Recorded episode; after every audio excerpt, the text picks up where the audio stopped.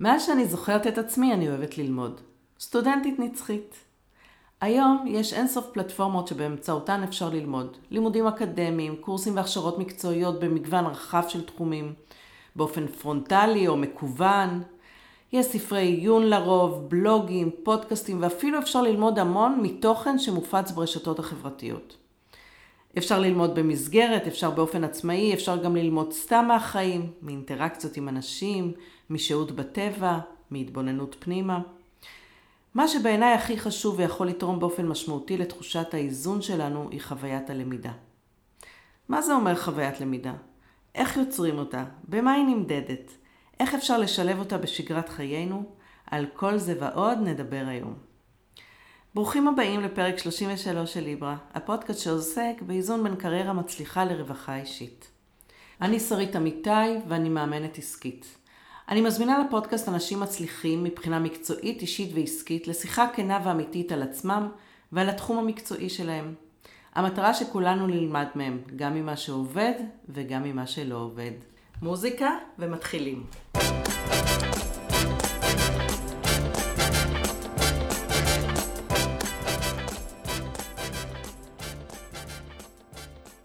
האורח שלי היום הוא דוקטור מוישי ויינשטוק, שהוא מומחה לחוויית למידה. הוא בן 49, נשוי למימי ואב לשני בנים בוגרים. הוא דוקטור למחשבת החינוך ואיש חינוך משכמו ומעלה. הוא לימד וחינך במגוון בתי ספר, כיהן בתפקידי ניהול במספר מוסדות חינוך נחשבים, ואף שימש בתפקיד יושב ראש המזכירות הפדגוגית של משרד החינוך.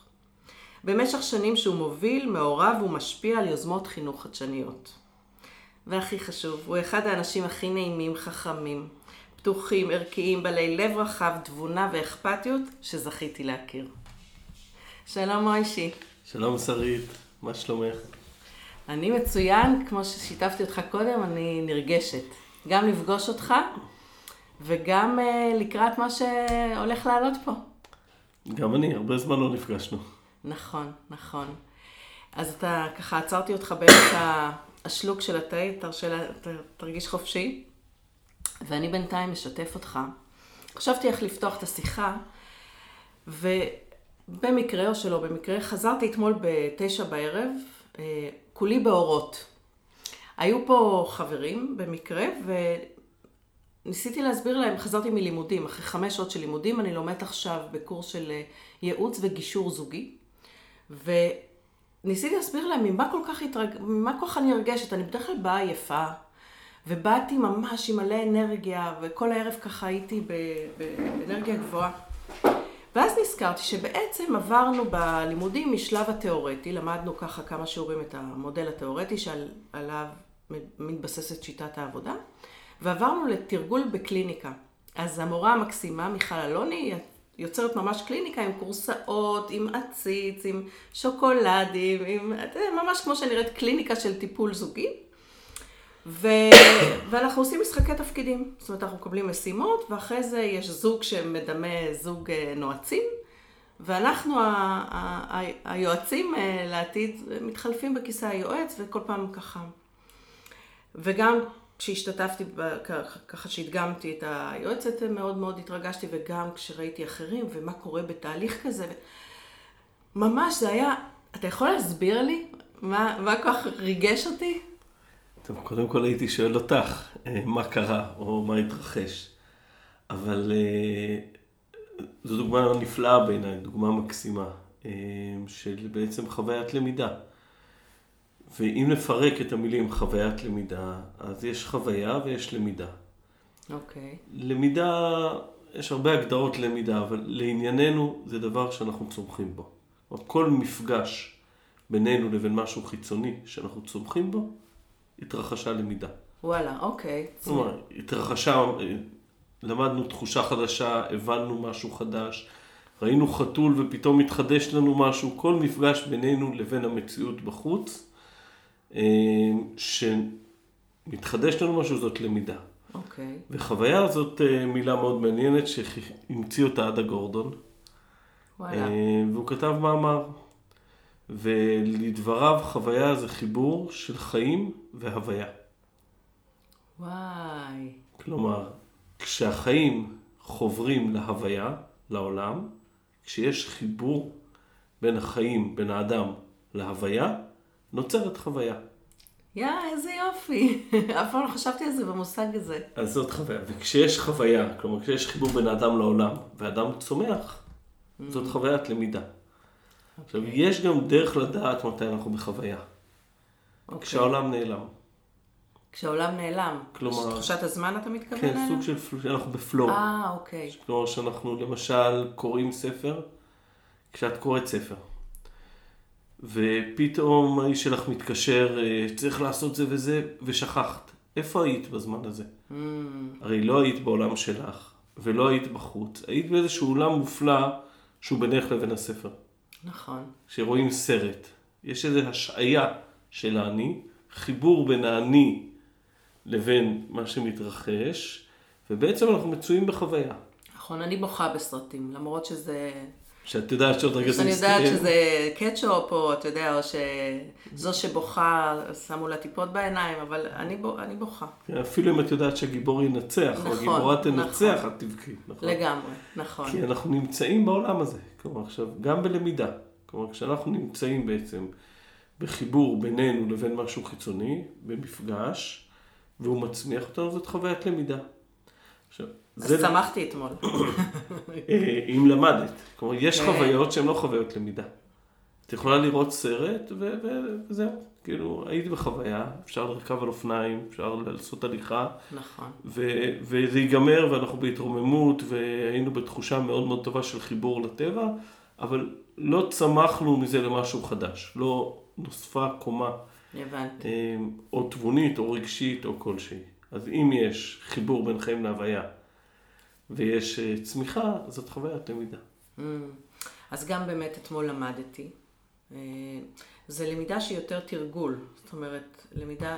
לא, גם למדתי גם תיאורטית אתמול איזשהו עיקרון מאוד מאוד חשוב במסגרת שיטת העבודה. אה, וגם זו הייתה חוויה, זה להיות באמת ב... כאילו... אה, זרקו אותנו לעתיד, לאיך שזה הולך להיראות במציאות, של להיות מול נועצים. עכשיו, אתה יודע, אני 17 שנים עובדת עם אנשים ונפגשת איתם, ואפילו גם עם זוגות מדי פעם, אבל זה, זה משהו אחר, כאילו. כשזוג בא במשבר, שהוא כולו ככה טעון ו- ו- ומתוסכל וכעוס, ומה שעשינו אתמול זה כמו, הגשנו לו את, זה, את המצב שלו ארוז אה, אחרת, זה, זה, זה כמו, אני התרגשתי מהאפשרות הזאת, שהם יראו את אותו מצב בעין חדשה לגמרי. ומה שנשמע לי גם, זה שבעצם עברתם מהתיאוריה למעשה, נכון, ופתאום זה התחבר לך לחיים. החיבור בין החיים להוויה, פתאום נכון, זה קרה. אנחנו לומדים דברים, ופתאום קורה החיבור הזה. פתאום זה, זה נוגע בחיים שלנו, פתאום משהו מתרחש. זה משהו שהוא, שהוא על גבול הפלאי, הרגע הזה, שלפעמים מתרחש ולפעמים לא. נכון. אבל כשעברתם בעצם מהתיאוריה לתרגול, פתאום זה התחבר לחיים. לגמרי. זה לא שקודם לא נהניתי מהתיאוריה, נהניתי וזה היה לי מעניין, אבל לא חזרתי באורות כמו אתמול. אז אני לא יודעת, אפשר, אם, אם זה היה לי מעניין זה, ו, וצמחתי מזה כי למדתי משהו חדש, זה עדיין חוויית למידה? זאת למידה. יש הרבה למידות שהן לא בפיקים, שהן לא באקסטרים ושהן לא מהירות. אגב, רוב הלמידה שלנו היא למידה רגילה, וזה בסדר גמור. אוקיי, אם יש לנו כמה חוויות למידה ביום, בשבוע, בשנה, תלוי למי ותלוי מתי, זה מאיר את כל הלמידה. זה, זה, אלו גם הדברים שאנחנו נזכור לאורך שנים. כן? חוויות זה הלמידה. משפיע על, אחר כך על כן. הזיכרון שלנו? כן. אוקיי. אז איך באמת אמרת כבר שאם אנחנו יכולים להכניס לתוך השבוע שלנו יותר חוויות למידה? איך למשל? אתה יכול ככה... איך אנחנו יכולים להיות ב- ב- מתוך אה, התכווננות לשם? חוויות למידה בדרך כלל הן קשורות להתכווננות באמת. אוקיי. או השלב הראשון הוא הקשב. אין, אמ, את המחקר על חוויות למידה עשיתי עם אה, אה, דוקטור אה, מרתקת, אישה מרתקת בשם אורית פרנפס, שהיא המשיכה והיא חקרה את זה הרבה יותר ממני, אבל בעצם בלי הקשב אין חוויית למידה, אף פעם. אוקיי. והיום בהסחות הקשב זה סיפור מאוד גדול להיות כאן ועכשיו. נכון. כלומר, לפעמים אני לא זוכר איפה חניתי בדרך, אה, אם חניתי, אני לא זוכר את הנסיעה, כי בכלל לא הייתי בנסיעה, הייתי בפודקאסט, או הייתי בכל מיני מקומות, והקשבתי וחשבתי ודיברתי בטלפון. כן. הלהיות כאן ועכשיו, אה, זה, זה הבסיס, זאת אומרת, להתכוונן אה, למפגש. ואם אנחנו כאן ועכשיו ונוצר מפגש, אז, אז יכולה להיווצר חוויית למידה, לא תמיד זה קורה, אבל ההתכווננות הזאת של המוכנות, ההסכמה ללמוד. אוקיי. יש תנאים, למשל, אם אנחנו הולכים למישהו מפורסם ששמענו עליו באימון, או לרב מפורסם, או לדוקטור שיש לנו הרבה ציפיות, אז הרבה פעמים נהיה יותר מכווננים להקשיב לו, וזה יכול לקרות יותר. אה, אם, אנחנו, אם זה מישהו שאנחנו מאוד אוהבים, זה יכול לקרות יותר. אם זה טקסט מכונן שגדלנו עליו, זה יכול... יש כל מיני תנאים שיוצרים את זה יותר. Okay. אוקיי. ועדיין הבסיס הוא הקשב, השלב הראשוני של הקשב. אוקיי, תקן אותי אם אני טועה, אבל יש לי הרגשה שקשב זה יכול להיות גם משהו שאנחנו עכשיו, אוקיי, הקשבנו למוישי פיינשטוק, ואנחנו רוצים להכניס יותר חוויות למידה, אז נתכוונן יותר, וככה, מחר שאני אלך ללימודים אני אחשוב על זה, או שאני אקרא ספר ואני אשים לב שאני בתשומת לב ובקשב. אבל אני חושבת שיש גם איזו מידה של סקרנות, שזה קורה באופן אוטומטי, נכון? אני מייחסת לזה סקרנות, תגיד אתה למה... כן, כלומר, יש הרבה דברים שמחוללים את הקשב, גם בלי שאנחנו מתכוונים. אוקיי. סתם הפתעה. פתאום משהו שבכלל לא חשבנו מתרחש ברחוב. הופ, אוקיי. אנחנו באופן אוטומטי הולכים לשם. נכון. פתאום יש איזה דיסוננס. התחיל אה, סרט או ספר, ופתאום משהו קורה לדמות שאנחנו בכלל... פתאום הדמות של הספר, או בשיעור מדברים על משהו שנוגע לנו מאוד, לנפש שלנו. כן. או פתאום המורה או המרצה או מישהי מדברת על סיטואציה אישית שבה אני עסוק. אז ממילא, אוטומטית, אני, אני נשאב לשם. זה חשוב לי, זה כלי, זה, זה נוגע אה, בחוויות חיי. כל, בעצם ההשקה בין המציאות לחוויות חיי, אני עושה את זה כל הזמן. אוקיי. גם בלי שנתכוונן. אז יש מחוללים, ככה אתה קורא לזה. יש מחוללים, יש uh, טריגרים ש, שיוצרים את זה יותר במציאות, שאפשר uh, לפתח בהם את זה יותר. יש דברים טבעיים שקורים, ויש גם אנשים שהם יותר סקרנים. Mm, אוקיי. ויש- שפשוט הם יותר קרואים לחוויות למידה? קרויים, ויש גם גיל. שגם, גם גיל? אני חושב, אני, אני חושב, אני לא, לא חקרת את זה. את זה, אבל אני חושב שבגילאים צעירים אנחנו יותר uh, פתוחים לעולם ומוכנים uh, להיות מופתעים, ועם השנים זה תלוי באדם. אצלי זה הפוך, אני חושבת, שככל שאני מתבגרת אני יותר סקרנית ויותר... אה, אני, לא זוכרת את עצמי בתור ילדה סקרנית במיוחד. אהבתי ללמוד. זאת אומרת, בדרך כלל החומר עניין אותי, אבל לא, אני לא, לא ראיתי בעצמי איזה... סתם, לא, מעניין. יהיה לחקור את זה באמת. יכול להיות, זו תחושה שלי. אוקיי. לקבל השראה זה גם חוויית למידה? וואו, שאלה מעניינת. אני אתן לך דוגמה. כי אתה יודע, לקראת השיחה שלנו התחלתי לשים לב לדברים. אני קוראת עכשיו ספר, שהוא בביבליוגרפיה של הקורס, על, אה, שכתבה אותו אסתר פרל, שהיא אה, יועצת זוגית מוכרת בעולם, וזה על נושא של בגידה. נושא שלא קרוב לליבי, נושא שכמעט לא, לא שומעת עליו, זה לא משהו שמעסיק אותי, אבל זה ברשימת הקריאה, אז אה, אני תלמידה טובה וקוראת. ואני נפעמת מהספר. היא לקחה נושא ופירקה אותו למיליון ואחת גורמים ורבדים ונקודות מבט ו... ואני מתפעלת מהדרך שבה היא עשתה את זה. אז, ואולי זה בגלל שאני עסוקה עכשיו בלכתוב ספר, אז אני מסתכלת איך אנשים כותבים ספר, ויכול להיות שזה מה שמושך כל כך את תשומת. אבל אני חושבת שלא רק, הנושא שבכלל לא חשבתי עליו פעם, אתה יודע, לא חשבתי עליו. אתה יודע, כמו שכולנו חושבים על בגידה. לא נעים, אה, אה, מקום קשה, חוויית דחייה, יש צד אה, קורבן, צד אחד מחולל את זה. עולם שלם נגלה לפניי. א', אה, אז דיברנו על השראה, זה, זה השראה? אז תגידי לי איזה ספר זה, גם שאני אקרא, זה מעניין. אוקיי. הייתי, לכאורה הייתי שואל אותך, מה כל כך מעניין עכשיו? את מפרטת איך שהיא בונה את זה, ואיך שנפתח, ואיך שעולם שהיה זר פתאום נגלה לעינייך. זר וצר. זר וצר ו- ומאוד uh, תחום, uh, אולי נוקשה, פתאום נפתח ונפרס mm-hmm. ומתגוון לעינייך. עכשיו, חוויות למידה הרבה פעמים קשורות גם למבנה נפש. אם זה בגלל שאת עוסקת בכתיבת ספר וזה מעניין אותך, זה ברור למה זה קורה. אבל יש אנשים, למשל, שפיצוח עושה להם את זה. זה הילדים האלה, או המבוגרים שאוהבים מתמטיקה. והפיצוח הזה, הילדים האלה שאוהבים גמרא. וכאילו הפיצוח הזה, או הילדות. ההבנה הפתאומית הזאת של, של מבנה אינטלקטואלי עושה להם את זה. יש ילדים וילדות, או מבוגרים ומבוגרות, שהרגש עושה להם את זה. Okay. אוקיי. שבספרות פתאום איזו מורכבות רגשית מאוד מאוד נוגעת להם. כי שוב, זה חיבור בין מבנה נפש לבין, לבין, ה, לבין ההתרחשות. אוקיי. Okay. עכשיו, החיבור הוא לא חייב להיות נושאי. Mm. יש הרבה דברים מאוד מאוד עמוקים בנפש שלנו, שככה אנחנו בנויים. יש ילדים שהם מאוד, אה, אה, הלוגיקה מאוד מדברת. יש אנשים שהאסתטיקה מאוד מדברת אליהם, mm. ואם יש משהו אסתטי, הם נפעמים. יש אנשים שרוחב הדעת, עכשיו לפעמים זה גם מבנים נפשיים שגדלנו עליהם. האבא או אימא שמאוד אהבו רוחב דעת, אבא שהקשיב לחזנות, או אימא ששירים ממרוקו או מיפן היו כל חייה, ופתאום אנחנו שומעים את זה וזה מעורר איזה משהו בנפש שלנו, ואנחנו לא תמיד לגמרי יודעים. אבל ישר אנחנו הולכים לשם, אומרים וואו, כאילו, הקשב שלנו הולך לשם ומנסה לחבור לזה. Mm-hmm.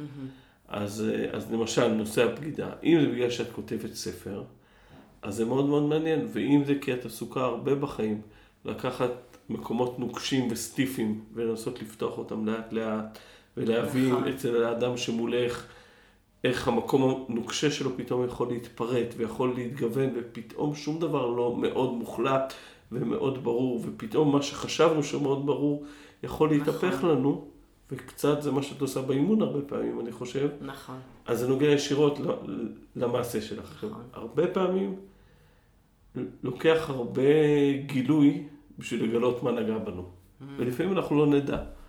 אבל כששואלים אנשים אה, על חוויות למידה משמעותיות שלהם, או על חוויות מפתח, יש ספר מאוד מעניין של גד יאיר, שמדבר על חוויות מפתח שהפכו לנקודות מפנה. כן, זה יש הרבה באמת. כן, והוא ראיין, אני חושב, 1,200 ישראלים, אני לא זוכר בדיוק, יש לנו את שלוש חוויות המפתח של חייהם, שהפכו לנקודות מפנה, והוא מנתח אותן. אז, אז שואלים אנשים על חוויות המפתח, הרבה פעמים יכולים ממש לציין איזושהי נקודה בזמן, איזשהו שיעור, לימוד, מפגש, ש, ששם זה התרחש. נכון. אני לא מדבר על חוויות ששינו את החיים, כי יש כאלה לכל אחד ואחת, יש אה, שניים, שלושה, חמישה מפגשים ששינו את החיים. אבל אני הייתי רוצה שבכל יום יהיה לכל ילד, או לכל אחד מאיתנו, שתהיה לו חוויית, חוויה אחת, חוויית למידה אחת, חוויית צמיחה. חושב שחוויית צמיחה זה גם יותר... אה, כן, יותר ברור מה זה. כי יש את החוויה הרגשית, ויש, אתה אומר, זה מעבר לחוויה רגשית, זה משהו שהתחדש לנו. נכון, נכון. וחוויית צמיחה גם הוציא את זה מבית ספר קצת. Mm. אבל חוויית למידה, אם יש לכל אחד חוויית למידה ביום, פעם ביומיים, הדבר הזה שהילדה רצה לאימא ואומרת, תתלי את זה על המקרר, תראי איזה יופי עשיתי, והיא, והיא באמת מאוד מתלהבת מזה, אני חושב שזה דבר גדול. נהדר. ספר לי על חוויית למידה שלך. או, יש לי הרבה. אחת, תבחר. אחת. אני זוכר איפה ישבתי בכיתה י"א, בשיעור היסטוריה, והייתי עסוק בלהחתים אה, את תלמידי בית הספר בעצומה נגד המנהל, והמורה דיברה על המהפכה הצרפתית. קראו לה אודיל נמי הכהן. והיא דיברה על uh, כמה אנשים נהרגו במהפכה הצרפתית ועל מהפכות הנגד, uh, על היעקובינים, ועל רובספייר. עכשיו, אני לא למדתי מאז המהפכה הצרפתית, הכל זה מהשיעור ההוא. וואו. אה, ואני זוכר מושגים וה, והכל, ובסוף היא אמרה, תראו, ילדים, נערים, 30 אה, קילומטר מצרפת, מעבר לתעלת למאנצ'ה אנגליה, עדיין יש שם מלכה היום. מבחינה דמוקרטית, שתי הארצות פחות או יותר אותו דבר. אבל היא, צרפת אחרי ים של דם, ומהפכות, וקונטרה רבולוציה, ועוד רבולוציה ועוד קונטרה רבולוציה, ואנגליה ברבולוציה. ותחליטו איך אתם רוצים לחיות את חייכם, ברב... ברבולוציה וקונטרה רבולוציה, או אבולוציה. וואו, איזה מורה. ממש, מהממת. ועוד היית עסוק ב... ואני הייתי עסוק ברבולוציה שלי, וביטלתי את ה... כן? את ה... לא זוכר, אני לא זוכר אם ביטלתי את העצמה או לא, אבל, אבל מן הראוי שהייתי מבטל. יצא לך להגיד לה את זה? כן, כתבתי על זה פוסט פעם, והיא הגיבה והתרגשה, ודיברנו אחרי זה, אחרי הרבה הרבה הרבה שנים. אה, עכשיו, האמת היא שאני גם ניסיתי לעשות רבולוציות בחיים שלי. וגם לפעמים היו לי קונטרה רבולוציות, אבל זו דוגמה לשיעור שאני פשוט זוכר אותו, אני זוכר מי ישב לידי, אני זוכר איך היא עמדה, אני זוכר איך היא נראתה, אני זוכר מה התרחש בכיתה, שפתאום אמרתי לעצמי, וואו, איזה תובנה. ודוגמה לחוויית למידה. מקסים. ותראה כמה זמן אתה זוכר את זה, זה כן. עברו ככה... שלוש שנים. כן. שלוש וחצי. פחות או יותר. כן. אפרופו פוסטים שאתה כותב, אני הרבה פעמים אה, מזילה דמעה כשאני קוראת את הפוסטים שלך. ואני לא יודעת אם יש שם חוויית למידה, קשה לי, לפעמים כן, אתה לפעמים מעלה ככה אה, תוכן ש, שחדש לי, אבל מה שבטוח שיש שם רגש, שאתה מצליח לעורר רגש. אוקיי, okay, אני מאוד בדיאלוג עם הפייסבוק. מה? את הפרסום לא תמיד קל לי, והחשיפה לא תמיד קלה לי, ואני לא רגיל, אני אדם, עד לפני שנה, שנתיים, לפחות בחוויה שלי הייתי מאוד פרטי, ולשתף אנשים בסקייל כל כך רחב, ולפעמים זה דברים אישיים. אה, ובשביל מה, ומה אתה רוצה מזה, ו... אה, אבל, אבל אה, אני רואה שזה כלי שעושה דברים לא רעים. כלומר, יש לו מחירים, אני מרגיש את המחירים על עצמי.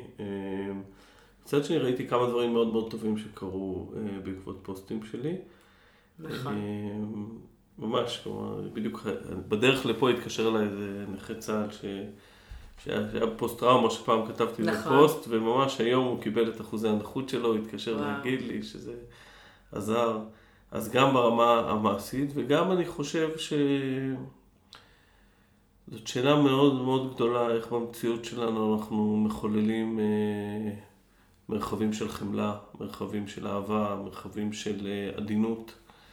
אני מרגיש שבפלטפורמה הזאת מאוד מאוד קל לקבל לייקים בהשתלחות. ב- ב- ב- אלימות. אה, פעם אחת כתבתי פוסט מאוד מאוד חריף וישר הוא עף אה, באופן מאוד אה, חזק. אני חושב שהייתי צריך, אבל הרגשתי שזה הטריף אותי, אבל, אבל, אבל אני מאוד מאוד משתדל לכתוב על דברים שמחוללי חיים, כלומר שהם, שהם יוצרים איזשהו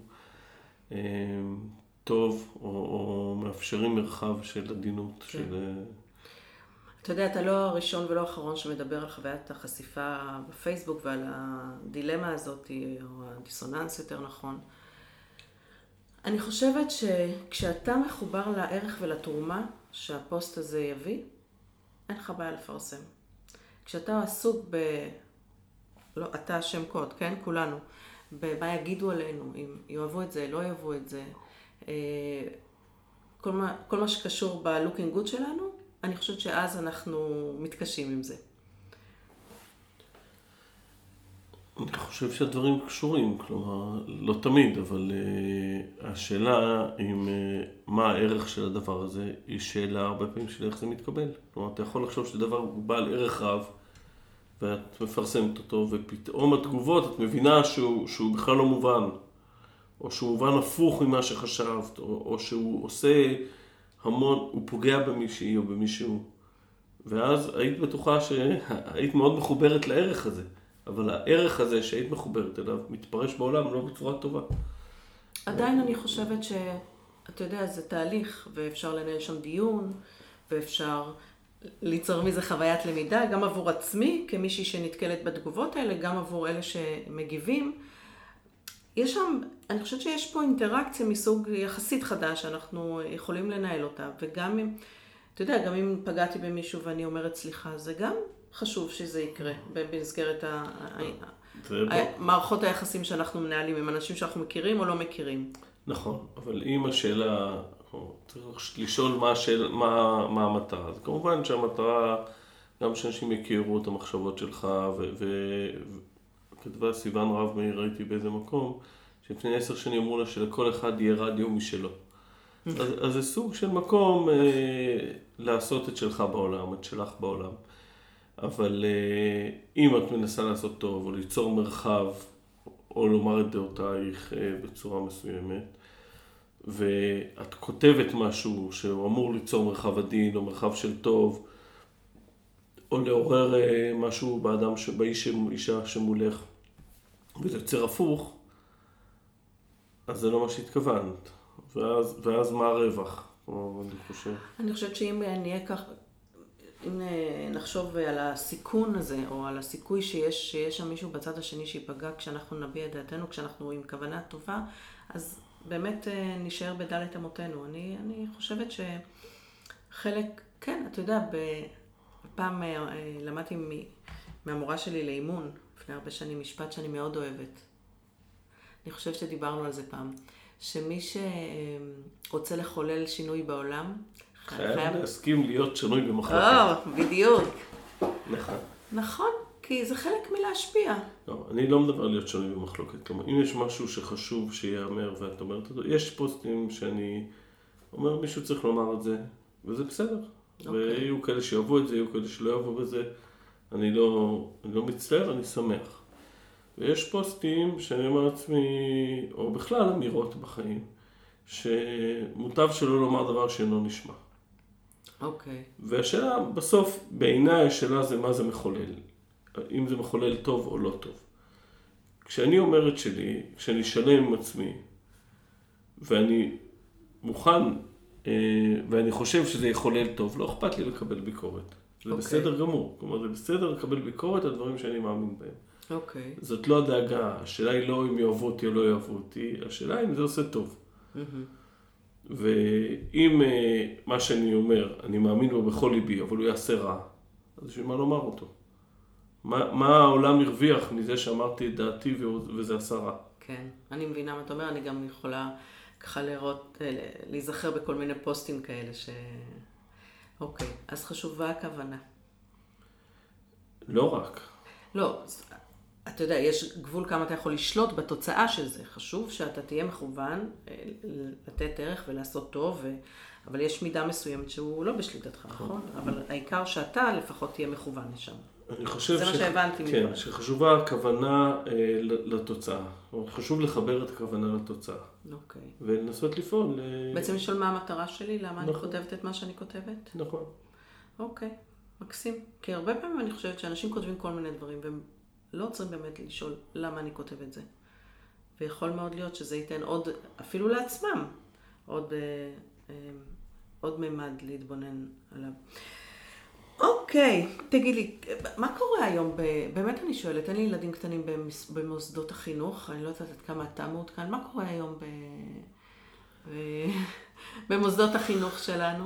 יש חוויית למידה, משתדלים על זה? שאלה. אנחנו- א', אנחנו עכשיו על, אה, אנחנו עכשיו על סף, אה, על סף עוד פעם אה, סגר אולי, אז אני לא יודע לאן זה הולך ולאן דברים הולכים. באופן כללי יש אה, מחקר מאוד מעניין של רמ"א, של הרשות הארצית אה, למדידה והערכה, ששואל הורים לאורך שנים, האם הם מרוצים מבית הספר שלהם. ובאופן מעניין, 70 או 80 אחוזים מההורים מאוד מרוצים מבתי הספר של הילדים שלהם. וואלה. בניגוד לאינטואיציה הטבעית נכון. שלנו, אה, רוב המורים בישראל מאוד מרוצים מבית הספר שלהם, חושבים שיש לילדים למי לפנות, חושבים שיש שם מישהו שאחראי, יש שם ממש פרמטרים מאוד יפים. אה, אני חושב שאנחנו מאוד אוהבים לא לאהוב את המערכת, לכן בסקרים האלה ממש, כששואלים איך מערכת החינוך, אז, אז רוב ההורים אומרים שהיא תפוקה. אה, אני חושב שרוב, שחלק גדול מאוד מאוד מהתלמידים חווים חוויות למידה משמעותיות.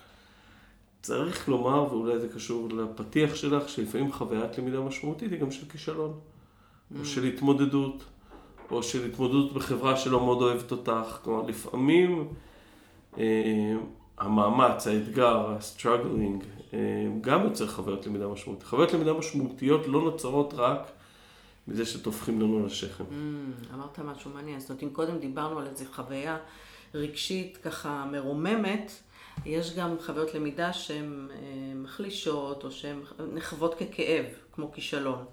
אני חושב שבדרך כלל לאורך זמן אנחנו מבינים שצמחנו מהם, לכן זאת mm. חוויית למידה. Okay. אבל אוקיי. בוודאי נכון. חוויית למידה שנחווית ככאב, או כקושי, או כמאמץ, או ככישלון. כלומר, הכישלונות שלנו אנחנו לומדים לא מעט. אני לפעמים, לא מזמן נתתי אה, הרצאה למורים, ואמרתי שאני מרגיש שלפעמים אנחנו, בטח בתקופה האחרונה, ואני בעד למידה מהצלחות, ואני בעד אה, אפקט פיגמליון והכל, אבל צריך לתת לילדים גם להיכשל. צריך, כאילו צריך להשים אתגרים ו, ושיהיה מאמץ, כי אנשים בלי מאמץ צומחים להיות אנמים. ו... ואני חושב שהמאמצים של החיים הרבה פעמים מכריחים אותנו, אבל אני חושב שגם בבית הספר וגם בבית זה טוב. אה, הגבולות מאוד מאוד חשובים וה... והאתגרים מאוד מאוד חשובים וגם אי ההצלחות. ללמוד שאי הצלחה אה, יש לכולם וכישלונות יש לכולם, זה דבר מאוד מאוד חשוב בהתפתחות שלנו. לי אין, אבל, אבל אנשים אחרים כמובן. אבא שלי, זיכרונו לברכה, היה אומר, מותר לטעות, מותר להיכשל. מה שחשוב זה שנלמד מזה. זה משהו שלמדתי בבית. אוקיי. לעומת הרבה אנשים שאצלם בבית, בין אם באופן מוצהר או בין ככה במודלינג, אסור היה לטעות. נכון. אסור היה להיכשל. ואחרי זה צריכים אה, לעשות הרבה תהליכים בשביל אה, להרשות לעצמם. נכון. כן, זה בהחלט, אה, אני יכולה להתחבר לחוויית, להרבה חוויות כאב שלימדו אותי הרבה מאוד, לא רק אותי. אני אני חושב שאת כולנו, אני חושב כן. שהכאב, מישהו, הרב דב זינגר פעם שמעתי אותו אומר, שתסכול זה תסכול. וואי! זה בית ספר מצוין. וואי, איזה יופי, תסכול זה תסכול. הנה, למדתי. יש לי חוויית למידה עכשיו. אחלה. בוא נדבר קצת עליך. אוקיי. בשנים האחרונות בעצם אה, עברת מלהיות אה, מנהל בכיר בכל מיני אה, מקומות לעצמאי. נכון? נכון. שינוי משמעותי. כן, שכיר ועצמאי, אבל בוחר את, את עבודתו לבד, כן. אוקיי, איזה, אתה מדבר על פרויקטים שאתה שותף בהם? לזה אתה קורא? לא, לא, אני יומיים בשבוע שכיר בחברת הזנק. אה, אוקיי. ובשאר אני עצמאי, ואני מאוד נהנה. ואני באמת בוחר את הדברים שאני מתעסק בהם. אז איך באמת היה בשבילך המעבר? איך החלטת? איך החלטתי לעבור? או... איך החלטת, כן, לסיים את תפקיד ניהול אחד במקום שזה משרה מלאה, ולחלק את זמנך ככה על פרויקטים שונים, חלק כשכיר, חלק כעצמאי? באופן טבעי בחיי אה, אני אדם כולי. כלומר, כשאני נכנס למשהו אז אני שוקע בו ומאוד מאוד, אה, הרבה שנים היה קשה לי לפצל. אוקיי. Okay. ודווקא בתפקיד האחרון, שידעתי שהזמן מוגבל והיו לי כמה מטרות, אה, כיושב ראש מזכירות פדגוגית, אה, וכשהחלטתי לעזוב, אז הייתה לי שנת צינון, שהייתי חייב לעשות הפסקה. אוקיי. Okay. לקח לי כמה חודשים להבין מה עושים בשנת צינון. מה באמת עשית בשנת צינון? אה, עשיתי את החלום שלי שהמון המון שנים דחיתי אותו, ו...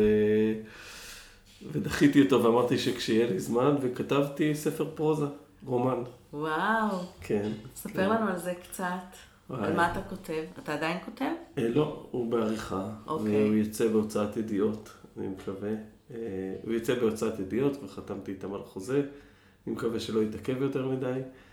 אה, וזאת הייתה לי חוויית למידה, חוויית גילוי וצמיחה יוצאת דופן, ממש. מותר לשאול על מה הספר? כן, בטח. אני התחלתי קודם בריק, כלומר, התחלתי את הצינון, אמרתי לעצמי, הופ, מה עושים? ואמרתי, אני אכתוב ספר על אלוהים, שזה נושא שמאוד מעניין אותי. התחלתי לכתוב, התיישבתי בכל יום 6-7 שעות, ישבתי, וזה לא עבד, לא הצליח. ואז שחררתי, לא ידעתי. ואז אמרתי, יש לי חלום, והתחלתי כבר בסדנאות כתיבה, סדנאות הבית לכתוב, אז, אז יאללה. ופשוט שקעתי לתוך זה. זה ספר על אה, בחור שחוזר מדרום אמריקה למושב, אה, עם איזושהי, אה, איזשהו זיכרון מהצבא, בעצם מלבנון. הוא חוזר למושב, לבית שלו, לאבא ואימא שלו, באיזושהי התפרקות משפחתית, והוא צריך לאבד את כל אובדני חייו בבת אחת. והוא יוצא למדבר לאיזה מסע, ולאט לאט מתברר, והוא מתמודד עם הדברים, והכל אה, צומח וגדל. אה, כתבתי, האמת, העלילה בניתי עם עוד חבר. אוקיי. Okay. כל בוקר הייתי נפגש איתו, והיינו שואלים את עצמנו מה, מה הולך לקרות. מה וזה... קרה היום לגיבור? ממש, ממש. מה... היו ימים שהייתי בלחץ, הייתי הולך לישון, ומימי הייתה אומרת לי, תרגע, זה תלוי בך. אמרתי, זה לא תלוי בי. מה שיקרה יקרה, אני לא יודע. ובבוקר הייתי קם ונפגש עם אייל, חבר שלי, והיינו אומרים, טוב, זה מה שקרה לאיתן אתמול, אז, אז לאן זה הולך? וואי, איזה יופי של... אה, אה, חברותה, כן. חברותה וגם אפילו, תקן אותי אני טועה, זה סוג של מתודולוגיה, זה, זה שיטת... אה, נכון. אומרים שזה קשה מאוד, לא, לא הרבה עושים את זה, אומרים שבעיקר בתסריטים עושים את זה, אני חושב. זה מה שיצא. יפה. לא חשבתי על זה אף פעם ככה באופן הזה, חשבתי שזה, שזה בא מהדמיון, וזה עולה, ויושבים, ומתחילים לכתוב, והדברים עולים, כמו ש... אז חלק מהדברים עלו, אבל, אבל העלילה המרכזית פשוט צמחה בינינו. מהדיבור ביניכם. מהדיבור בינינו. היו דברים שפתאום כתבתי, ומימי אמרה לי, רגע, מאיפה הקומקום הכחול הזה של הסבתא? אמרתי, אני לא יודע, אין לאף סבתא שלי קומקום כחול, אבל, אבל הוא הגיע. יפה. אה, אז היינו מדברים אה, רבע שעה, חצי שעה, שעה, ואז הייתי יושב לכתוב את זה. ו- ולאט לאט זה צמח ככה. טוב, בכלל חברות, אני חושבת, יכולה לייצר חוויות למידה. כי זה מפגש של האדם עם משהו מבחוץ. נכון. ואם זה בנושא שמאוד מעסיק אותו ומעניין אותו, אז בעצם זה קצת אה, מה שבובר אומר, שבין שני אנשים, בין האני ואתה, צומח משהו חדש. אלוהים נמצא, או הילודה קורית תמיד בין שני אנשים. כאילו, ההוויה החדשה נוצרת. נכון. אמרת שזו הייתה חוויית גילוי, חוויית למידה, אחרי זה תיקנת על חוויית גילוי. מה גילית? תמיד ידעתי שאני יודע לכתוב, כלומר, כתבתי את הדוקטורט שלי די מהר, כלומר, מהר, לא די מהר, וכתבתי ספר על הנשיאה לאומן די מהר, אני, אני יודע לכתוב מהר. אמ, אבל זאת הייתה לי חוויה של שקיעה, של, של להיכנס למשהו, של יצירה ממש. שהיא יצירה הרבה יותר עמוקה מהדברים האקדמיים שכתבתי. Mm. מהדוקטורט, ממחקרים, מספרים. איזשהו משהו שהוא נוגע במקומות יותר עמוקים בנפש. בכלל, קשור גם לפוסטים, אני כל הזמן מתלבט עד כמה לכתוב תובנות ועד כמה לכתוב אה, דברים שמעוררים את הנפש. ו- וזו דילמה לא פתורה מבחינתי, כי אני, אני מאוד אוהב אה, לקרוא תובנות, ומצד שני, אה, דברים שנוגעים בי בנפש שמאוד מעוררים אותי. אז זאת הייתה חוויה של, של שקיעה קולית כזאת, של... של פתאום צץ משהו, פתאום נגלה משהו, אז העלילה, תפרתי אותה עם אייל חבר שלי, אבל, אבל המון המון פרטים, פתאום במהלך היום, פתאום השתנו, ואז הגעתי אליו בבוקר, אמרתי לו, תראה, זה לא עבד. Mm. הוא, רוני לא יכול להגיד דבר כזה, הוא, הוא לא שם, זה לא, כאילו, הוא עצבני עכשיו, זה לא הולך, אז הוא אמר לי, טוב, אז בוא נ... ו... בקיצור, זו הייתה חוויה אה, באמת של, אה, של יצירה מאוד גדולה. מקסים, אני חושבת שיצירה זה בהחלט חוויית למידה.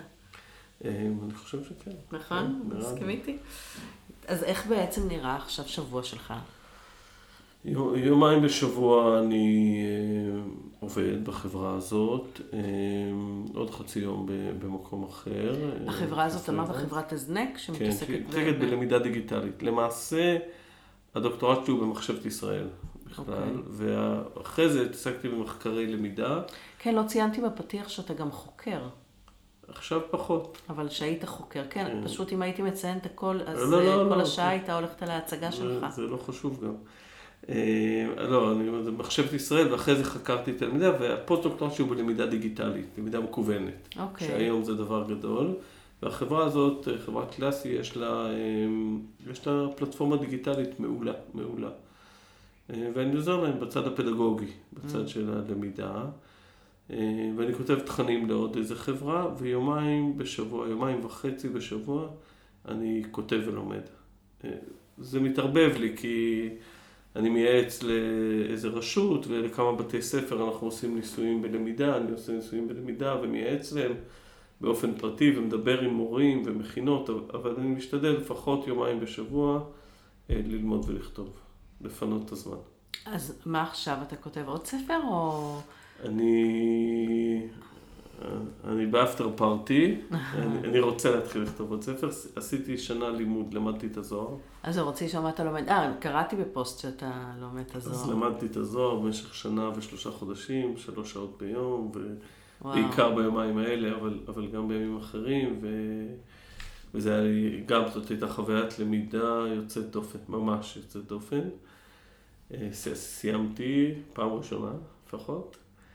אה, ועכשיו אני, אני גם התחיל, הגעתי ליום הולדתי ה-49, כבר נכנס לשנת היובל, mm. אה, וסיימתי את הזוהר וסיימתי את הספר, ועכשיו אני, האמת שאני בהמתנה, אני קרוי. מעולה. לגמרי. זה אני... אליפות. להיות בהמתנה ולסמוך על זה שהדברים יגיעו אליך. אבל זה קשה. כן. אני בהמתנה, אני בסדר, אני בסדר. אני אהיה בהמתנה ואני לומד וכותב. ואני מקווה שפרץ יצירה חדש יבוא, או שרעיון חדש יבוא. אה, הייתי עסוק גם בשנתיים האחרונות במגילת הייעוד. ספר על זה קצת, באמת סיפרת לי בפעם הקודמת שנפגשנו. מה זה כן. מגילת הייעוד? למעשה זה יוזמה של משרד התפוצות ובית הנשיא, אה, של הנשיא ריבלין היה, שניסינו אה, לראות האם אפשר לאחד יהודים מכל העולם. על הסכמה על העבר ועל העתיד. אוקיי. היום אנחנו חולקים על המון המון דברים, אבל האם אנחנו מסכימים על זה שיש לנו עבר משותף ושיש חלום משותף? אני בכלל חושב שאנחנו לא חולמים מספיק. נכון, רציתי ל... גם כ- כעם, גם כמדינה, גם כפרטים. ו... אני חושבת שאין לנו כרגע חזון למדינת ישראל. ממש. שזאת אני... אחת הבעיות לדעתי. ש... אני פעם כתבתי איזה מאמר שלא דיברנו עוד על בשביל מה. נכון. בסדר, אנחנו היום מוגנים.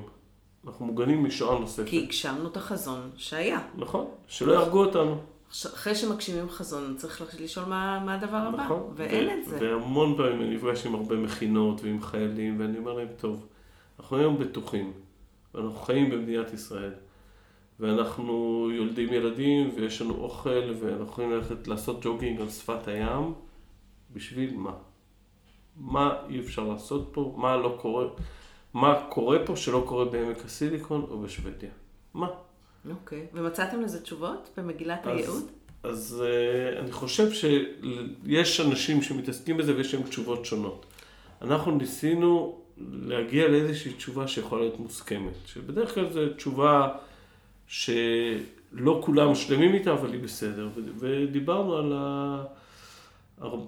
כתבנו בעצם מגילה, ו-36 אנשים מאוד רציניים, מעמוס ידלין לרב יעקב מדן והרב אליעזר מלמד, אה, והרבה דלפין והרבה שרון בראוס מלוס אנג'לס, אה, הוגים וזה, הגיעו לבית הנשיא והשיקו אותה, וחתמו עליה ביבי נתניהו וגנץ.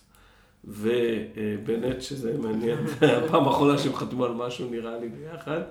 ושרת אה, התפוצות, אה, ובעצם הסכמנו על, אה, על העבר שלנו, שאנו בני אברהם ושרה, שיצאנו ממצרים והנחלנו לעולם את, את החירות ואת זה שאדם נברא בצלם אלוהים.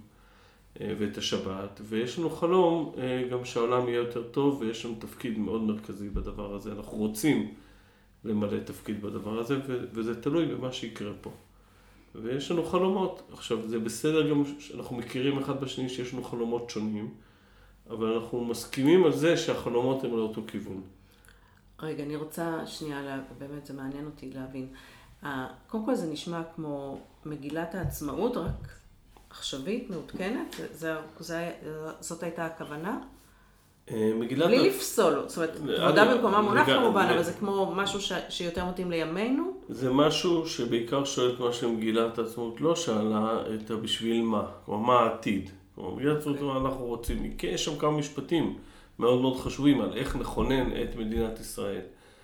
אבל השאלה לאן אנחנו מכוונים. האם אנחנו, אגב, לא רק תושבי מדינת ישראל, אלא יהודים בכל העולם, יכולים לפעול ביחד על מנת שהעולם, א', שנאחד את היהודים יותר, שנאהב יותר אחד את השני, שנהיה בקשר, שנבנה תרבות ביחד, אבל לא פחות, שנתרום לעולם את מה שיש לנו לתת. כיהודים, כיהודים לא, כ- בכל לא העולם. כישראלים, כיהודים. כיהודים בכל העולם, ולכן גם היו יהודים בכל העולם בעצם. אוקיי, זאת אומרת זה ממשיך את, ה, את הרעיון של מה? להיות אור לגויים?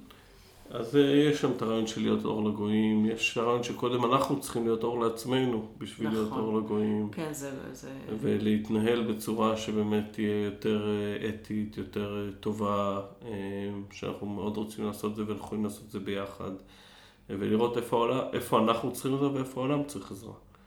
תגיד לי, אבל זה לא קצת...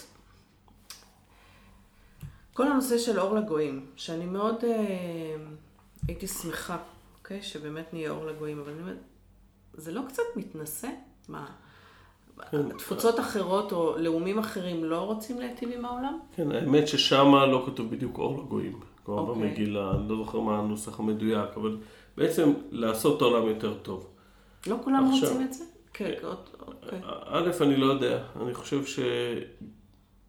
אני לא יודע לגבי אומות, רוב בני אדם לא מתעסקים בזה. אגב, גם במדינת ישראל רוב בני אדם לא נכון, מתעסקים בזה. כפרטים. גם בגלל שזה קצת יומרני, וגם בגלל שרובנו עוסקים בחיי היום-יום, ואנחנו לא מרימים את המבט. אה, ובעיקר בגלל שלא לימדו אותנו אה, לחשוב על זה או לשאול את השאלות הרלוונטיות. גם נכון, גם נכון, ו- ואני חושב שאם אנחנו לא שואלים בכלל, איפה אנחנו יכולים להיות, איפה אנחנו יכולים להיות אור? בואו נתחיל בלהיות אור. אור זה לא דבר שהוא מעל מישהו או מתחת למישהו. אור, בהבנה שלי, זה, זה להפיץ את מי שאתה בצורה המיטבית. להפיץ את הטוב שבך. כל אדם יש לו טוב ויש בו צללים. אה, להוציא את המיטב את האור שלך החוצה, כלומר להפיץ את האור שלך החוצה. עכשיו, אור זה לא דבר מתנשא בעיניי. אגב, אני באופן אישי חושב שלכל עם יש, אה, לכל אומה יש תוכן ו, ומשהו שהיא יכולה לתת. יש עמים חרוצים מאוד ושקדנים מאוד ו, ועדינים מאוד ו, וקשוחים מאוד.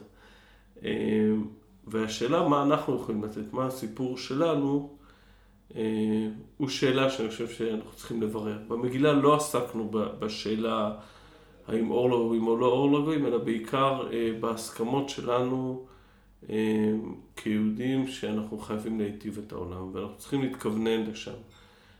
גם ברמה הטכנולוגית, גם ברמה האנושית, גם כנגד עוול. אוקיי.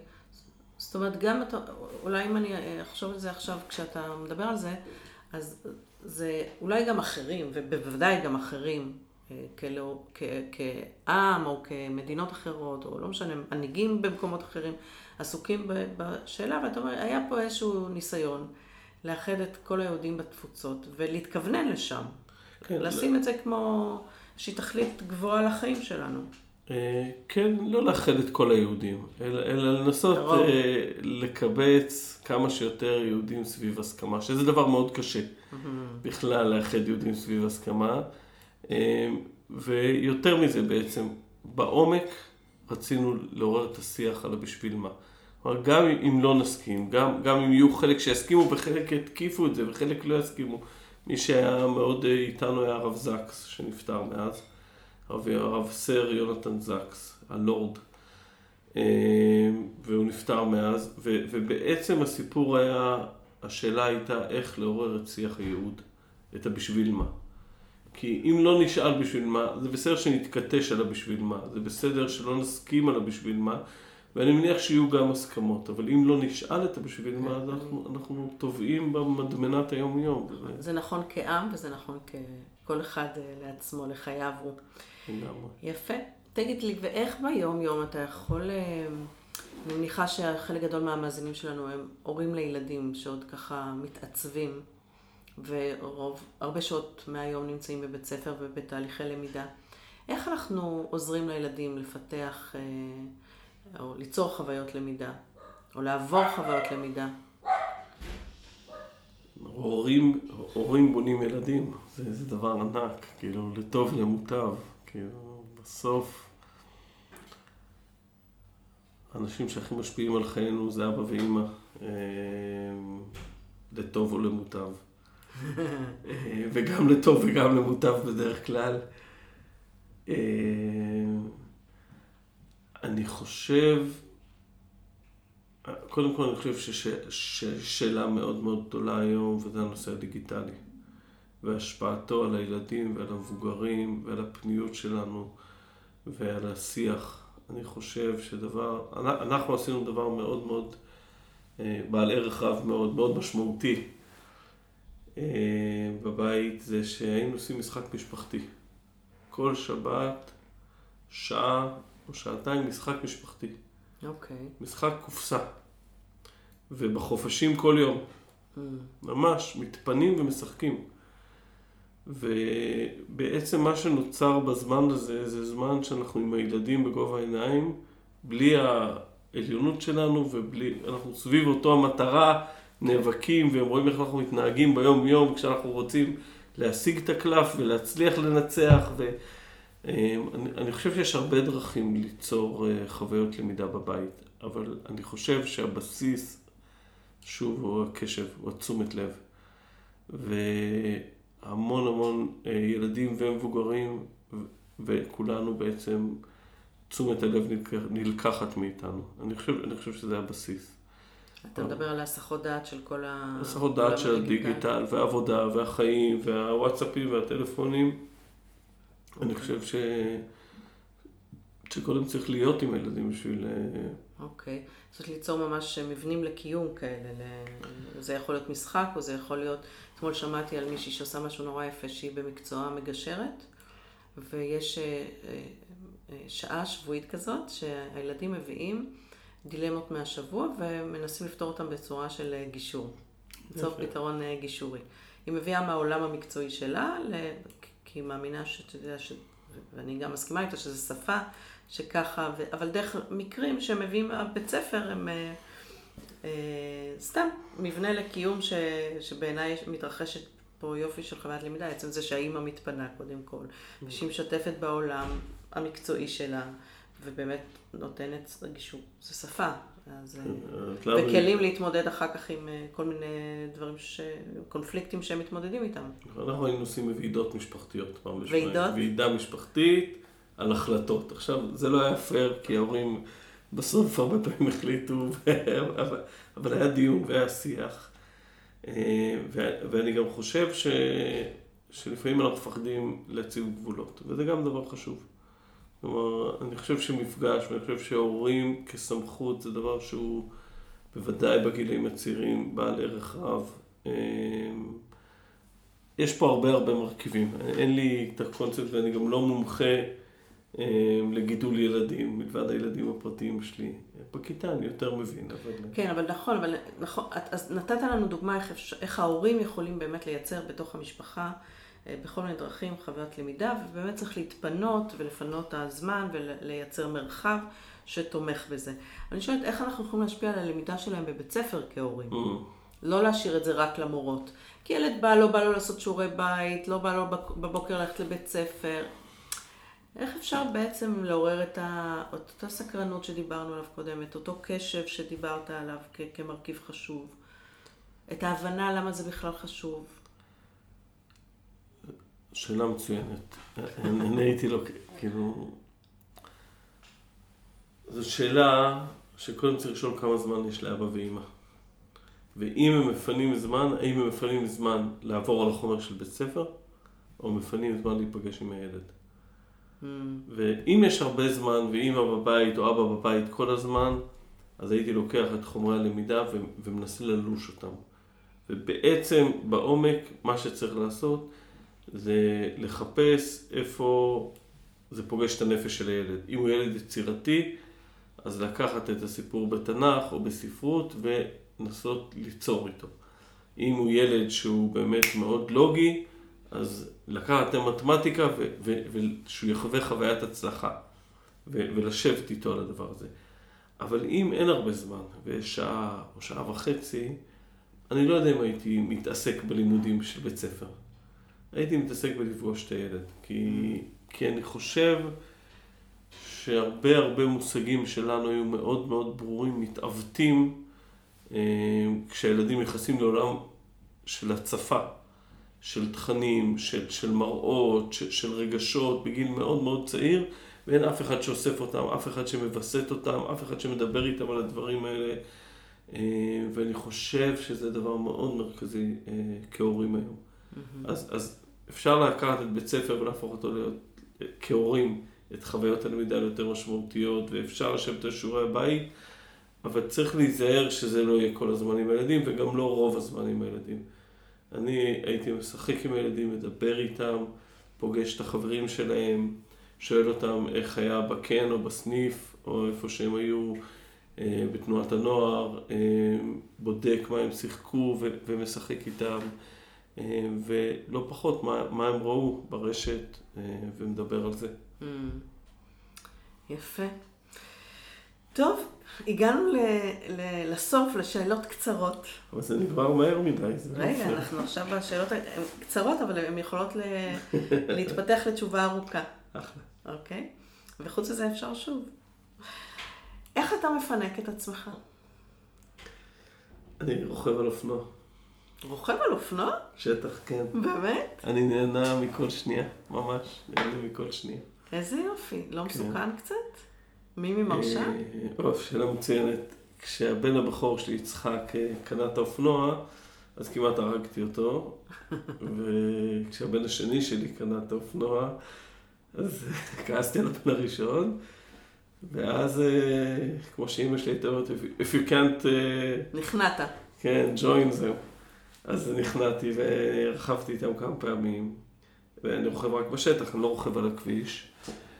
אה, הרבה שנים רכבתי על אופניים בשטח. אה, אחרי שעזבתי משרד החינוך, לא יודע, זה לא, זה לא חזר לי.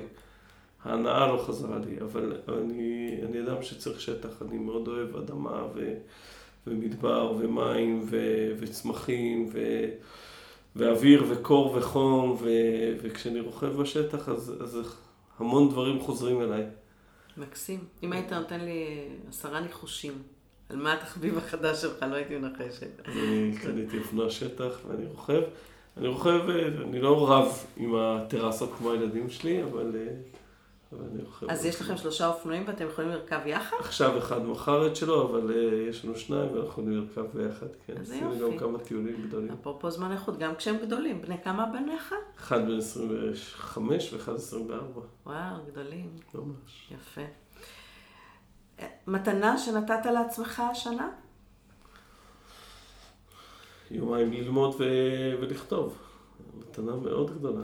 כן? כן. אתה ו... מתייחס לזה כמתנה? כן, הרבה שנים לא נתתי לעצמי מתנות כאלה. כי הייתי... מה, היה צריך לעבוד? כי הדיפולט שלי, אה, ברירת המחדל שלי זה החיים קצרים, צריך לעשות טוב והרבה. או צריך לעשות הרבה. אוקיי. עדיף לעשות, לעשות טוב והרבה. אה, וצריך לעבוד, כאילו, חבל הזמן, כאילו, מה אתה עכשיו נהנה, מה אתה, אתה לומד, אין בעיה, תלמד משהו שיעשה טוב, אבל, אה, אה, אבל נתינת הזמן הזאת היא מתנה, היא מאפשרת, היא גם מבלבלת לפעמים. אני חושבת שאתה לוקח את הזמן, אתה נותן לעצמך את הלגיטימציה לקחת את הזמן למשהו שאתה נהנה ממנו, זה, זה לא ברור מאליו מבחינתך. אם אני, אני כן חושב, אני חושב שהאדם חייב ליהנות ואני גם מקדיש זמן לתחביבים והנאה, אבל יומיים בשבוע זה הרבה. ו- ו- ואני גם באמת לא מקדיש את זה להנאה ותחביבים, אבל, אבל אני כאילו כן לוקח את זה אה, לדברים משמעותיים שאני נהנה מהם. אני כל הזמן נע על הכתבים האלה, דיברנו על זה בעבר. שבין לעשות דברים משמעותיים ובין ליהנות. אני יודע שיש דברים שאני עושה שאני לא כל כך נהנה מהם והם חשובים, ומצד שני אני יודע שכשאני עושה דברים שאני נהנה והם חשובים, הם, הם טובים לאין ארוך. Mm. אז, אז רצוי למצוא את הגם וגם, אתה אז אומר. הכי טוב זה הגם וגם, אבל נתתי לעצמי יומיים להתפתחות וללמידה ולצמיחה. שיש לי הרגשה שזה גם וגם. לגמרי, שזה מה, ש, מה שזה יניב זה... אני מקווה, זה... אני מקווה. ו, וגם אם לא, אני לפחות, אני מנסה. ואם, אתה יודע, כמעט לא דיברנו על ה... לא הזכרתי את המילה איזון בשיחה, למרות שזה הנושא של הפודקאסט, אבל באמת, אתה מתאר איזשהו, איזשהו שלב בחיים שאתה מצליח למצוא את האיזון הזה, שאתה גם שלושה ימים בשבוע עובד, נכון? ובדברים שאתה מרגיש שהם תרומה, שאתה משמעותי, שאתה שם אה, אה, נותן ערך, ויומיים שאתה ככה נהנה ללמוד ולכתוב ולעשות, אה, לכאורה רק בשביל עצמך. אני בטוחה שזה יניב דברים אחרים. זה יוצר איזשהו איזון כזה? זה כמו איזה נוסחה טובה? זה יותר מאוזן מהחיים שלי עד היום. עד היום הייתי באמת אה, ב-24-6. אה, שבת זה הזמן. כן, מזל שיש שבת, אה? מזל שיש שבת. גם ביום שישי הייתי או רוכב או, או מתאמן, או, או ומכין שבת. זה, זה יותר מאוזן.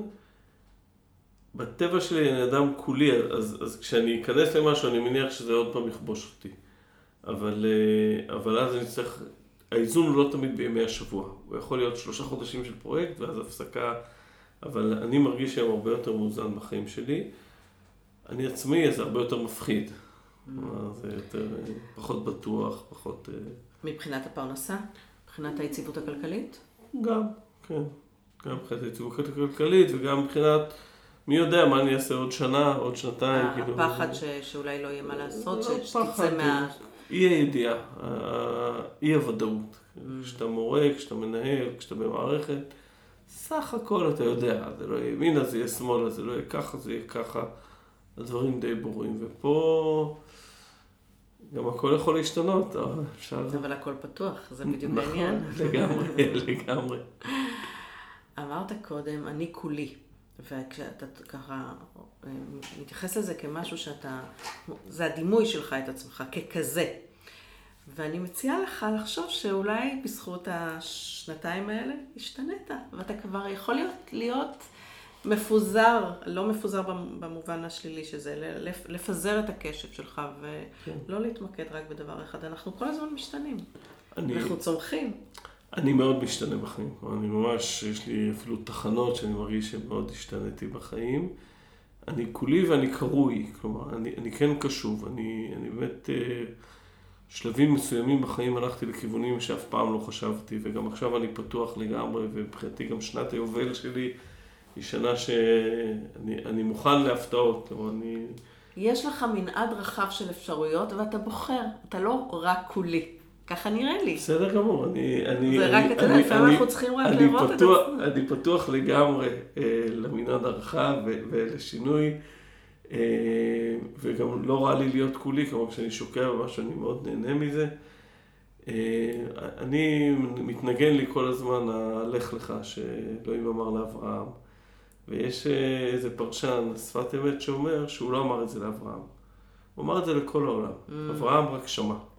יפה. ואני מרגיש שיש קולות בעולם, שיש קולות בעולם ואני מנסה להקשיב להם, אז די פעם פתאום יש לי איזו קריאה פנימית שאני אומר לעצמי, תכתוב ספר על אומן, תכתוב רומן, אה, הייתי עסוק בחיפוש שלושת הנערים, שפתאום הרגשתי איזו קריאה כזאת, אז אני מחכה לקריאה, וזה בסדר, זה בסדר. אני צריך ללמוד לחיות בהמתנה ובפיצול, שזה... כן, אני חושבת שכולנו צריכים מידה גדולה של ודאות, ואתה מדבר על זה שתר... שיש שלבים כאלה שאין ודאות, כי אתה מחכה לדבר ש... אבל מצד שני, כולנו צריכים גם אי ודאות. כי אם הכל יהיה ידוע מראש ומקובע, אנחנו נורא נשתעמם. לא נצמח. נכון, גם לא נהיה בני חורין. אי הוודאות מאפשרת לנו גם את החירות.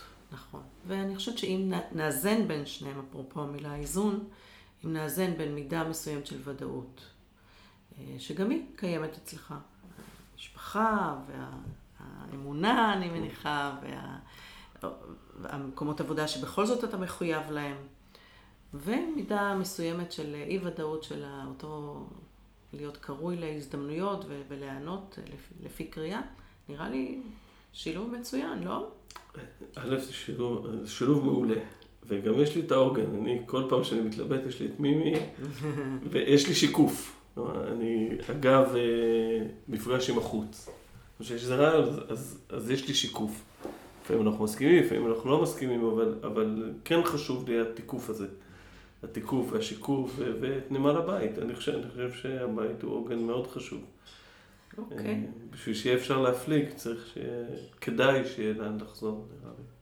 לגמרי. עכשיו נתת לי רעיון על לעשות שיחה שלמה רק על באמת על האיזון בין אי ודאות לוודאות בחיים. וואו. זה נשמע לי... אני מבטיח להקשיב. אוקיי. okay. ממי אתה מקבל השראה? או ממה אתה מקבל השראה? היו לי כמה מורים גדולים בחיים. על אחת שמענו, המורה להיסטוריה. היו לי מורים גדולים ששינו את חיי, היא אוקיי. באמת היה, זאת הייתה חוויית למידה משמעותית, אבל לא הייתי בקשר איתה. אני חושב שמשותף לכל המורים הגדולים, וגם חלקם רבנים גם שהיו לי, זה שאף פעם לא ידעתי מה הם יאמרו לי לפני שבאתי אליהם.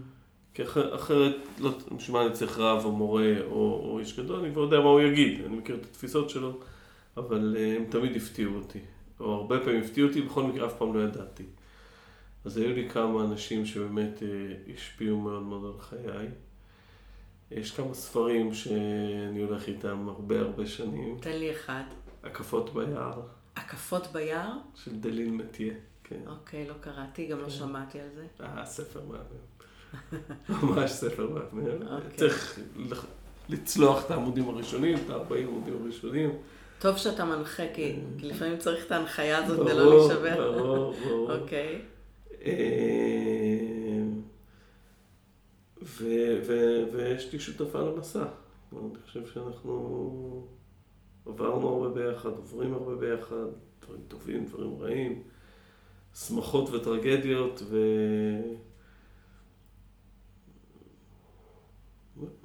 יפה. היא יודעת שהיא נותנת לך השראה? אתה דואג להגיד לה את זה? לא. אז היא תקשיב לשיחה שלנו והיא תגלה אוקיי. שהיא אחת ממקורות ההשראה של בעלה. מקסים. אני חושב שזה איזון חוזר כזה, זה כאילו, יש דמויות שהן ליפטינג, שמעלים אותך להשראה, ויש דמויות שאתה עובר איתן, וזה גם, אני חושב, סוג של השראה. שאלה מעניינת, את יודעת מה?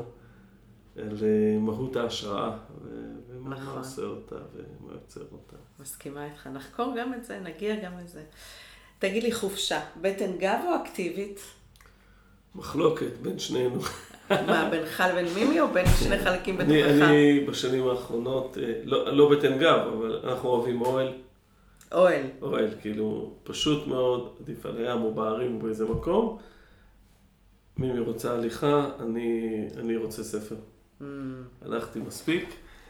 אה, הדבר שאני, שאני הכי אוהב לעשות, שאנחנו הכי אוהבים לעשות, זה להגיע למקום לשבוע, שבועיים ולחיות בו.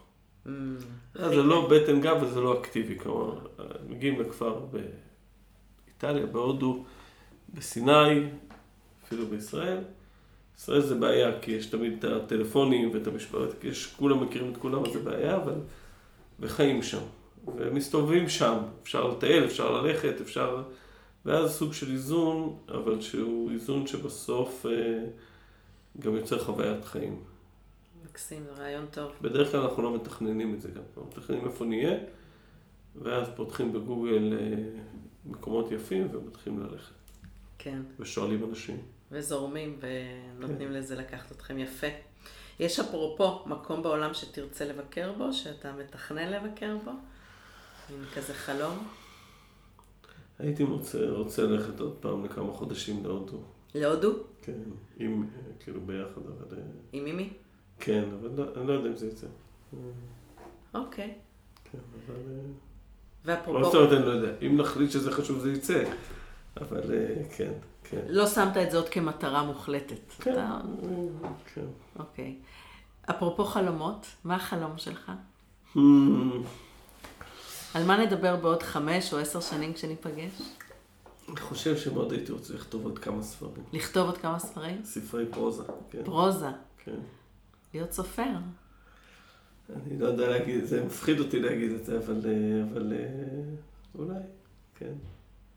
בואו נתחיל מלנסות להגיד את זה, יכול להיות שזה מה שייצור, אתה יודע. אני חולם. שרית, כולם שומעים. יאללה. אה, כן, אני חושב שאני חולם. בעיקר מה שחשוב שאתה תשמע. כן, אני, אני חושב שאני חולם להיות סופר, וזו התחלה טובה לשנת היובל. וואו.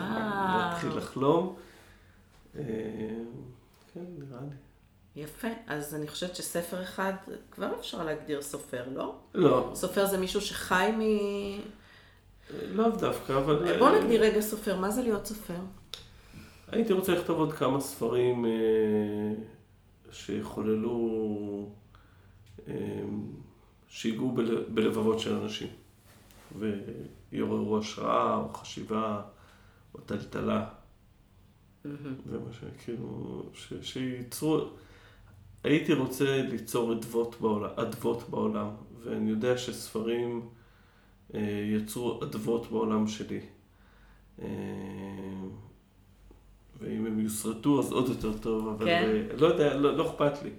בעוד חמש שנים נדבר לא, על לא, של להפוך לא את הספר לי. לסרט. אה, אבל, אה, אבל הייתי רוצה לכתוב עוד כמה ספרים. ואם, ואם הם ייגעו באנשים, אז זה יהיה לי, מאוד, זה יהיה לי בעל ערך רב. אוקיי. אני מאמינה באנוכיות מוארת. מכיר את הביטוי? אמרת לי כמה פעמים. כן, אני, אני צריך, חוזרת על עצמי. אני צריך להתאמן על זה. אני לא מספיק, אני לא מספיק מואר ואני לא מספיק אנוכי. אז אה, בשביל זה יש אה, את, את, את גיל 50 שאפשר לשים את זה, כ, אתה יודע, כתחום התפתחות. כשאתה הכי טוב לעצמך, אתה גם הכי תרומה לעולם. וכשאם זאת הנחת העבודה שלנו, שאנחנו יכולים לאמץ אותה פשוט, כאקסיומה כזאתי, אז, אז קורים דברים נפלאים, אז אנחנו מרשים לעצמנו באמת ללכת אחרי הלב, לשבת ולכתוב ולתת לעצמנו את הלגיטימציה. מתוך אמונה שזה יעשה מצוין בעולם. מה אתה אומר, קונה? אני מאוד הייתי שמח לקנות את זה, מאוד שמח לקנות את זה. אני חושב, שוב, אולי זה עניין של תפיסת עולם או של איך שגדלתי, שגם לפעמים רוצים לעשות דברים שאנחנו לא כל כך אה, שמחים בהם. נכון.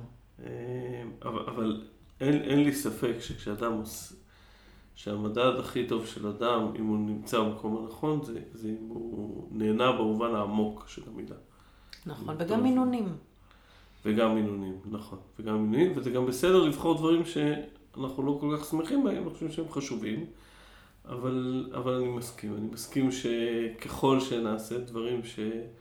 ש... ככל שנהיה במקום שלנו ונעשה את מה שאנחנו באמת אה, צריכים לעשות, מה ש... עושה לנו טוב ומשמעותי. מה שנוגע בתשוקות העמוקות שלנו כן. אה, ועושה, ועושה לנו טוב באופן המשמעותי של הטוב, אז אה, נעשה את זה יותר טוב, הרבה הרבה הרבה יותר טוב מכל דבר אחר. טוב, מוישי, היה לי לעונג לשוחח איתך, מזמן לא נפגשנו, ממש. היה כיף לפגוש אותך שוב. וגרמת לי באמת לחשוב, אה, אני בטוחה שאני עכשיו אהיה יותר בתשומת לב ובקשב לכל מיני חוויות למידה שמתרחשות באופן טבעי או באופן מכוון. למשל, כשאני אקח עכשיו ספר ליד, אני אסתכל על זה אחרת, או שאני ארכב על אופניים ואקשיב לפודקאסט, זה מבחינתי הרבה פעמים יוצר חוויות למידה.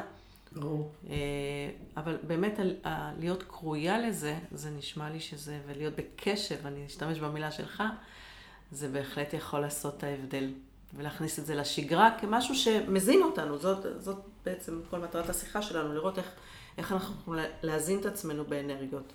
יש שיחות אחרות שיותר עובדות על, אני מדברת על הפודקאסט הזה, על איך סוגרים דליפות של אנרגיה. במקרה הזה זה איך אה, מחוללים אנרגיה, ונשמע שאנחנו יכולים לעשות מזה יותר. נראה לי שהזנת הנפש היא, היא מזון מאוד מאוד חשוב. לגמרי.